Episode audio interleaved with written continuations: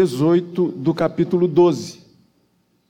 Então, para você que de repente nos visita a primeira vez aqui, nesta manhã, a gente tem o hábito e que muito provavelmente vai ser renovado para este ano, porque a gente já está chegando aqui no finalzinho de Hebreus, de a gente tomar um livro bíblico e sequencialmente nele, é, muito mais no culto da manhã, a gente toma ah, versículo por versículo, passagem por passagem, e a gente vai vencendo os livros, e dessa vez é o livro de Hebreus, é, que a gente está quase chegando ao final. Então a gente vai ler do versículo de número 18 até o versículo de número 24. Eu convido você mais uma vez a se colocar de pé e para ler a palavra do Senhor e que diz assim: Ora, não tendes chegado ao fogo palpável e ardente,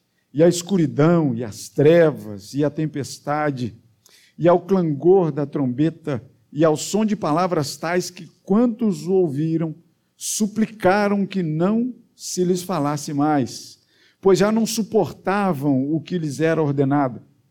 Até um animal, se tocar o monte, será apedrejado. Na verdade, de tal modo era horrível o espetáculo que Moisés disse: Sinto-me aterrado e trêmulo. Mas tende chegado ao Monte Sião e à cidade do Deus vivo, a Jerusalém celestial e a incontáveis hostes de anjos e a universal assembleia e igreja dos primogênitos, arrolado nos céus, e a Deus, o juiz de todos, e aos espíritos dos justos aperfeiçoados, e a Jesus, o mediador da nova aliança, e ao sangue da aspersão que fala coisas superiores ao que fala o próprio Abel. Louvado seja o nome do Senhor. Você pode se sentar.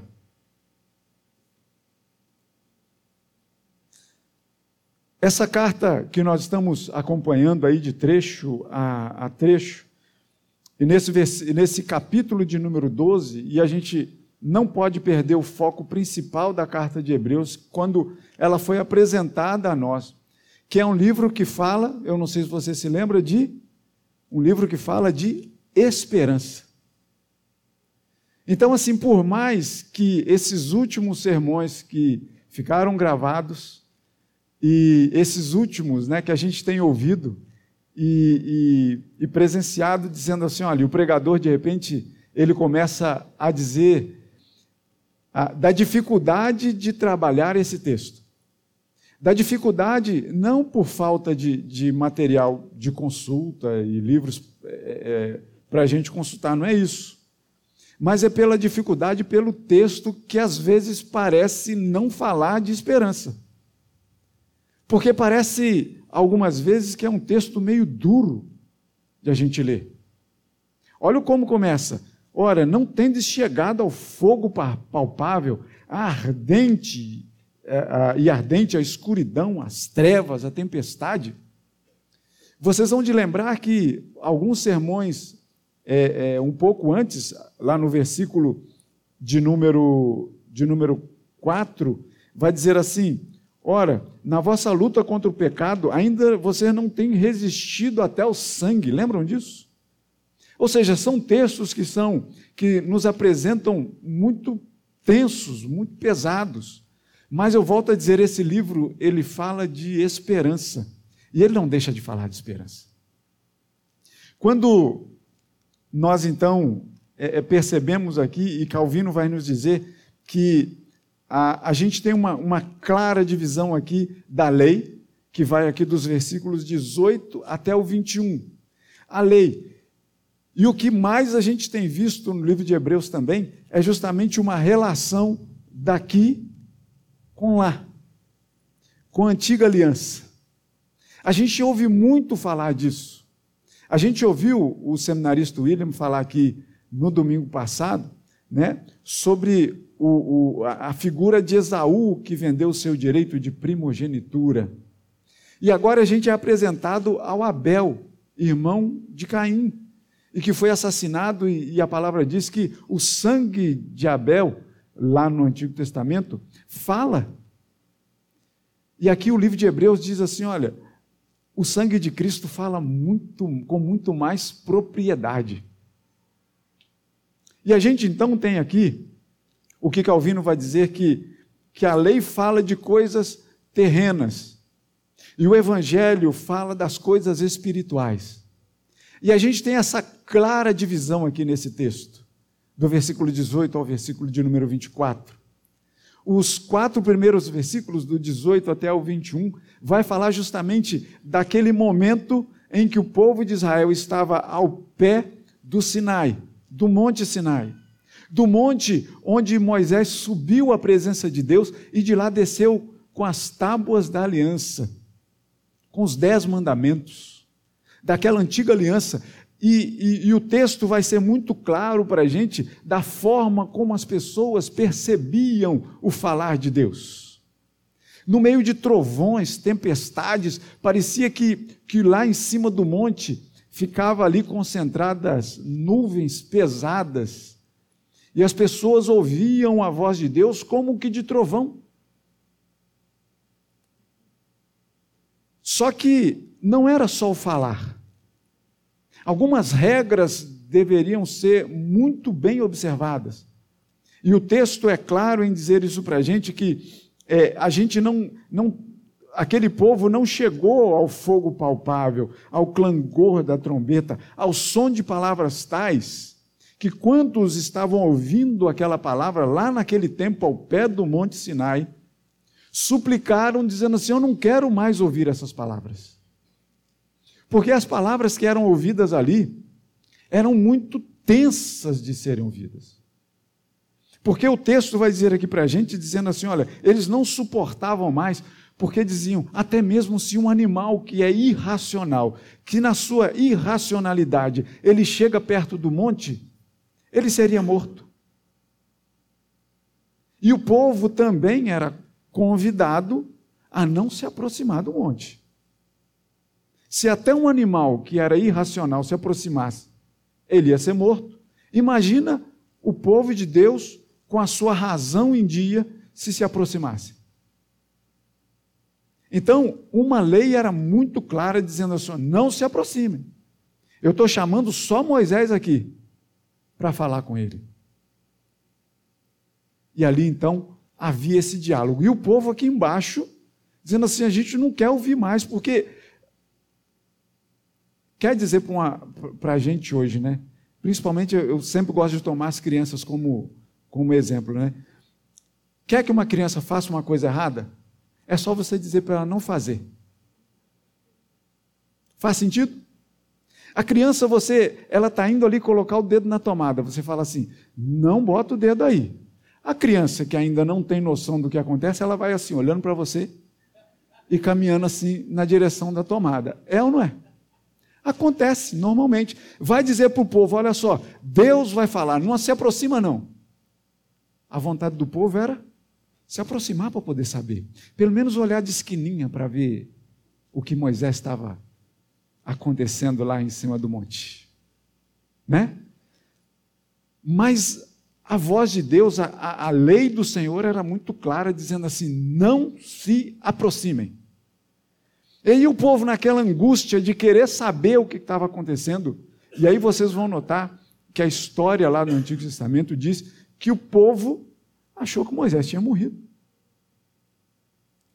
Porque Moisés estava demorando tanto a descer, que o povo falou assim: olha só, Deus vai falar com a gente de outra forma, não vai falar por Moisés mais. E aí construíram um bezerro, aquela um caos que se tornou.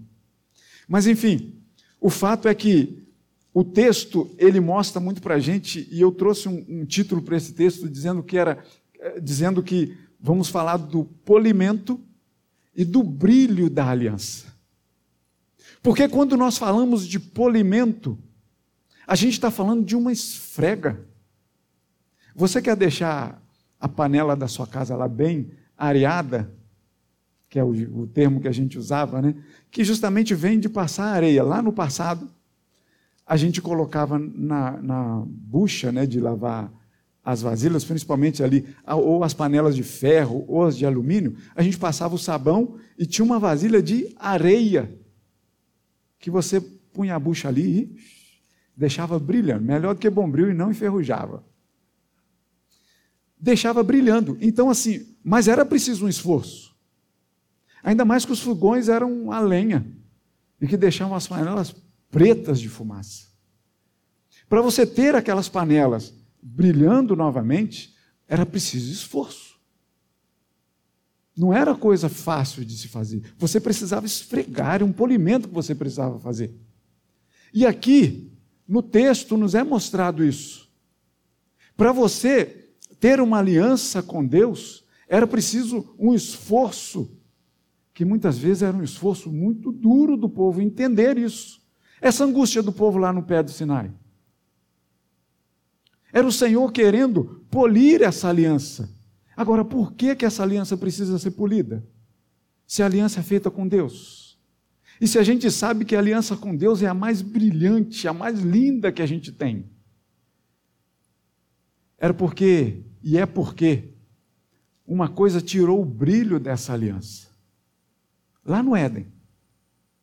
Aí você pode pensar, isso não tem nada a ver comigo, tem tudo a ver com a gente.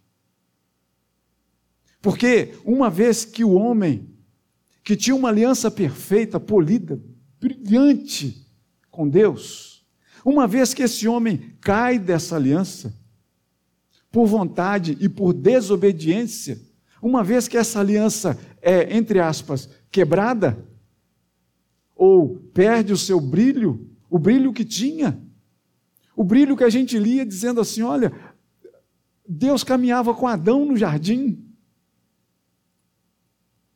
quando esse contato é perdido, a aliança ela fica precisando de um novo polimento. O homem estraga o polimento dessa aliança.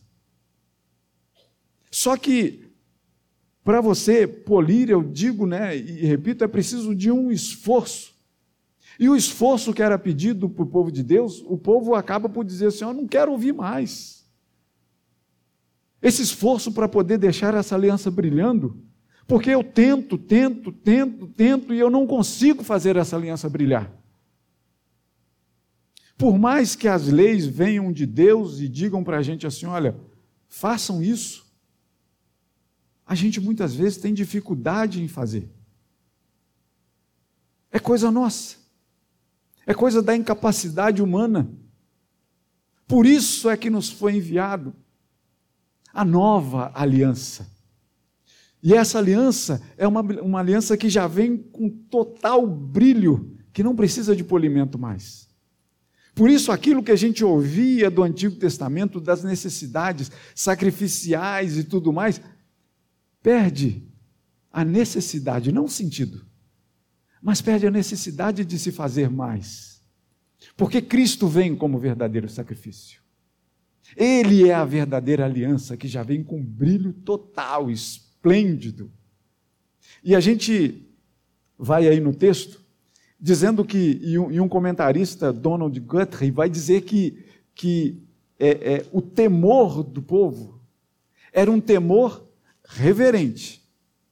Mas eu digo mais: era um temor reverente, sim, mas que continha medo. O povo tinha medo. Não é de se espantar, porque as ordenanças de Deus muitas vezes pareciam ordenanças muito pesadas, difíceis de interpretar. E o povo tinha aquele temor reverente, do tipo assim: não, o Senhor mandou, a gente não vai tocar, não. Mas é aquela vontade que dá de tocar, aquela vontade que dá de aproximar. Aquela vontade que muitas vezes nos perturba, nos impulsionando na direção do pecado que é onde nós não deveríamos pisar. E essa vontade que nos dá. Vencer essa vontade é difícil, mas não é impossível. Mas não é impossível. Eu, inclusive, é, é, na minha monografia, eu tô, vou terminar. Eu foquei agora nos documentos do presbitério, que a nossa reunião vai começar na sexta-feira que vem. E eu estou escrevendo a minha monografia com relação aos. Primeiro foi, foi bom, é só um parêntese aqui, né? Foi bom ter achado uma professora que abraçasse essa ideia. Que eu estou falando sobre as características, né, do, do, os aspectos é, é, culturais e teológicos em um conto de Machado de Assis acerca do pecado. E eu justamente usei até uma, uma canção do, do seu Jorge, que, que, que ele canta, né? É um trecho bíblico que virou um, um, ditado popular: a carne é fraca. Que ele diz: eu, eu juro, a carne é fraca, mas nunca rolou. Eu não sei quem já ouviu essa música, né? Mas o que está dizendo ali é que o espírito é forte, o foco ali é o espírito ser forte, não a carne ser fraca. Mas e nós, carne, que lutamos contra essa força do espírito? Muitas vezes procurando é, é, é, é forças para vencer o pecado, e daqui a pouco a gente percebe que o pecado, como a palavra mesmo diz, está nos assediando o tempo todo e que a gente deve estar se policiando o tempo todo para glorificar e exaltar o nome do Senhor. Mas essa tentação é difícil a gente lidar com ela, e não era difícil e não era diferente do povo de Deus lá no passado. E o versículo 21 vai dizer para a gente que, na verdade, de tal modo, era horrível aquele espetáculo que era mostrado. Aquele som de trovão, aquela coisa. Então vocês imaginem, ontem choveu forte aqui na ilha, né? Deu uns trovões bem bonitos. Eu acho bonito. Tem gente lá em casa que não acha, não. Mas eu acho bonito. Eu acho bonito chuva. Eu acho, assim, é, é, foi falado aqui, né? O Fernandinho falou esse dia bonito que está hoje. Cadê o Fernandinho? Esse dia bonito que está hoje, né? Eu acho bonito o dia de chuva também. Eu já falei aqui, né? O dia de tempestade. Eu acho isso muito lindo. Mas às vezes dá um medo quando dá aquele tá e a gente fica esperando aquele trovão, né? Ou então, quando pega a gente de surpresa, aquele raio, aquele barulho do raio, quando cai perto, a gente toma aquele susto. Então, imagina isso no, em cima lá do monte e o povo aqui embaixo. Era uma, um monte de som que o texto bíblico vai dizer de, de tal modo, era horrível o espetáculo. E a palavra que é, que é traduzida aqui por o horrível espetáculo, né? É a palavra que vem dar no nosso idioma como fantasma. Não existe, a gente sabe, né? Mas avisa isso para a criança. A criança não sabe, a criança vê fantasmas por aí, né? Olha embaixo da cama antes de dormir. Isso eu estou dizendo até para os adolescentes já, né? Quem nunca foi dormir, ficou cismado e não pregou os olhos enquanto não olhou embaixo da cama para verificar que realmente não tinha nada. Eu acho que todo mundo já fez isso aqui pelo menos um dia na vida, né? Essa palavra aqui, que do horrível espetáculo que acontecia ali ao sopé do Monte Sinai, esse fantasma foi a mesma visão, não vamos longe, que os discípulos de Jesus tiveram quando eles estavam no barco no meio de uma tempestade. E que o barco estava ali a ponto de ir a pique, e daqui a pouco Jesus vem andando por cima da água. O Evangelho de Marcos vai nos dizer que os discípulos de Jesus ali no barco, eles ficaram aterrados, atemorizados e gritaram de medo, porque achavam que era um fantasma. O mesmo espetáculo horrível em cima do monte. Era o mesmo, o, o mesmo termo, a mesma, a mesma palavra que é usada para identificar Jesus caminhando sobre as águas, que não é uma coisa comum de se ver.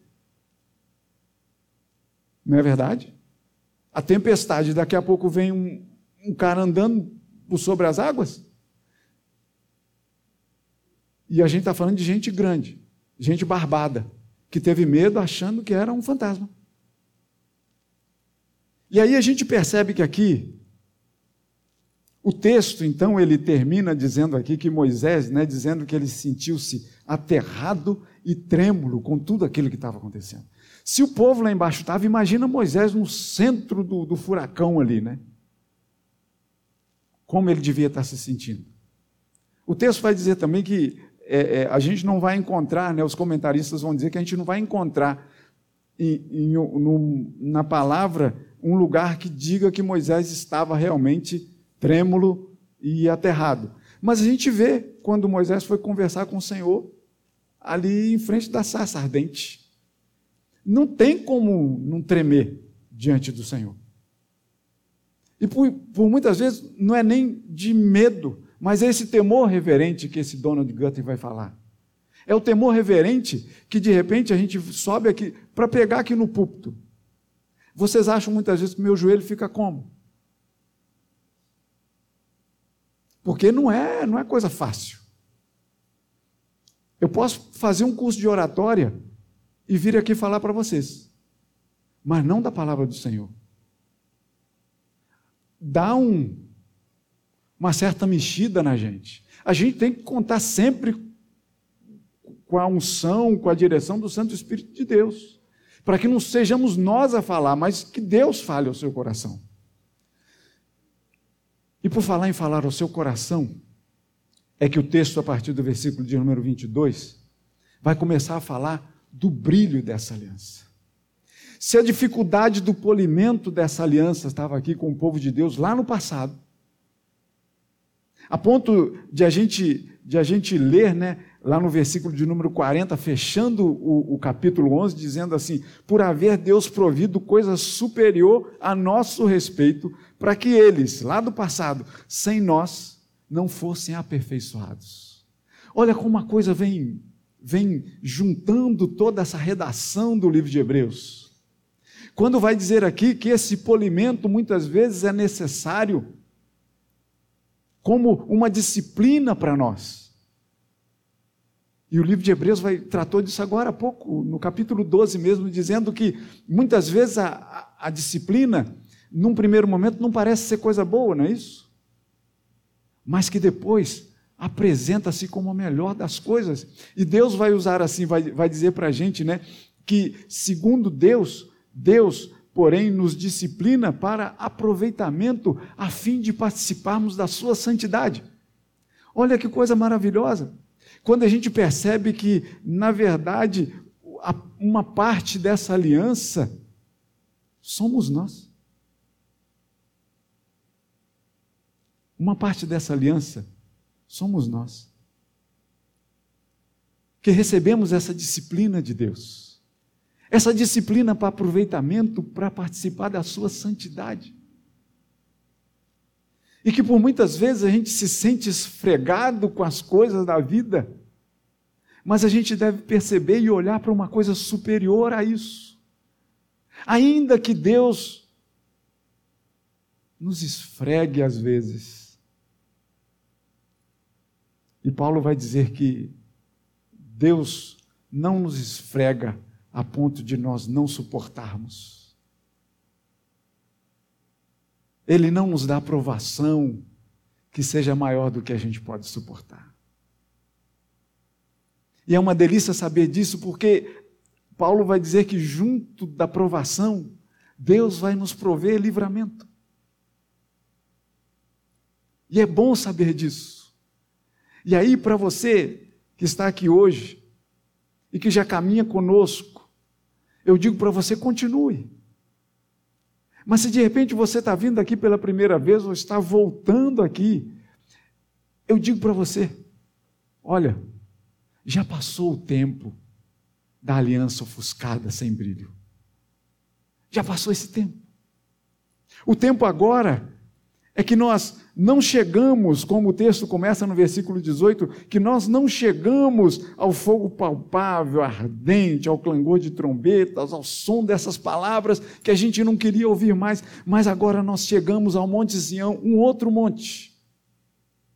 O monte que era dedicado a subir até ele para glorificar o nome de Deus e vai dizer assim: Mas vocês têm chegado a esse monte, a cidade do Deus vivo, a Jerusalém celestial e a incontáveis hostes de anjos e a universal assembleia, a igreja dos primogênitos arrolado nos céus. E a Deus, o juiz de todos, e aos espíritos os justos aperfeiçoados. E a Jesus, o mediador da nova aliança. A Jesus. Nós temos chegado agora aquilo que o povo de Deus era através de um homem só, através da palavra de Moisés. O homem conseguia então entender o recado de Deus. Mas até esse recado chegar, e muitas vezes quando o recado chegava, era um recado muito duro de se ouvir, de se presenciar, de tentar lidar com ele. Agora a palavra da esperança vai dizer assim: olha, vocês já estão polidos, vocês já são brilho do Senhor. Vocês devem prestar atenção, porque o que, o que lhes era impedido agora não é mais. Porque uma vez que Cristo foi pregado lá na cruz do Calvário, o véu que separava, que só dava acesso a Moisés, que só dava acesso aos sacerdotes e ao sumo sacerdote, ano após ano de entrar num lugar que era chamado de Santo dos Santos. E a, e a imagem que eu trago para você construir na sua mente, é a que eu sempre trago, é como se você pudesse chegar só até aqui ao sopé dessa escada, mas não pudesse subir aqui. Esse acesso de uma vez por todas em Cristo Jesus foi escancarado para você. Foi aberto. O véu que separava este lugar, como se tivesse uma cortina intransponível aqui que você não se atreveria em passar. Quando Jesus é morto na cruz do Calvário, essa cortina se abre totalmente, dando para você acesso para chegar até aqui. E quando eu digo acesso para chegar até aqui, é a presença daquele que lá, naquele tempo, não queriam ouvir mais. Aqui a gente tem sede de ouvir a palavra da verdade, porque aqui neste lugar a gente ouve falar do Evangelho, da boa nova de grande esperança. Aquilo que lá em Lucas 2 a gente ouviu falar, quando o anjo desce ali no nascimento de Jesus e diz assim: Olha, Hoje nasceu para vocês na cidade de Davi. E eu trago para vocês uma, uma notícia belíssima, graciosa, brilhante, que é o nascimento de Cristo Jesus. A estrela que brilha não é à toa. A boa nova de grande alegria que o será para todo o povo, que hoje vos nasceu na cidade de Davi, o Salvador que é Cristo o Senhor, não é à toa. E aí, se você pensa que a sua esfrega do dia está sendo muito tensa, muito difícil, olhe para Jesus. Olhe para Cristo. Olhe para a aliança que Cristo refaz. Olhe para ela. Perceba o brilho dela.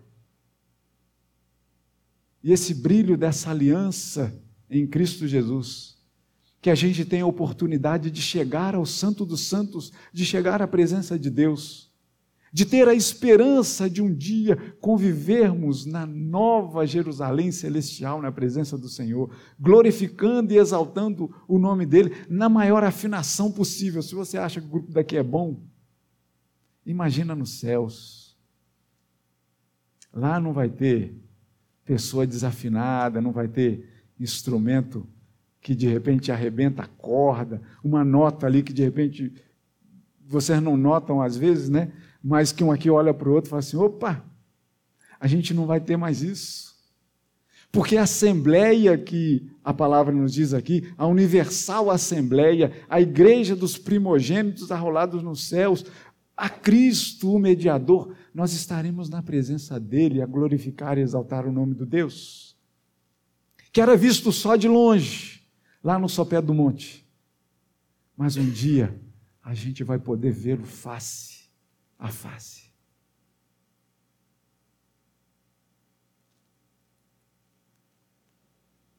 Moisés foi colocado na presença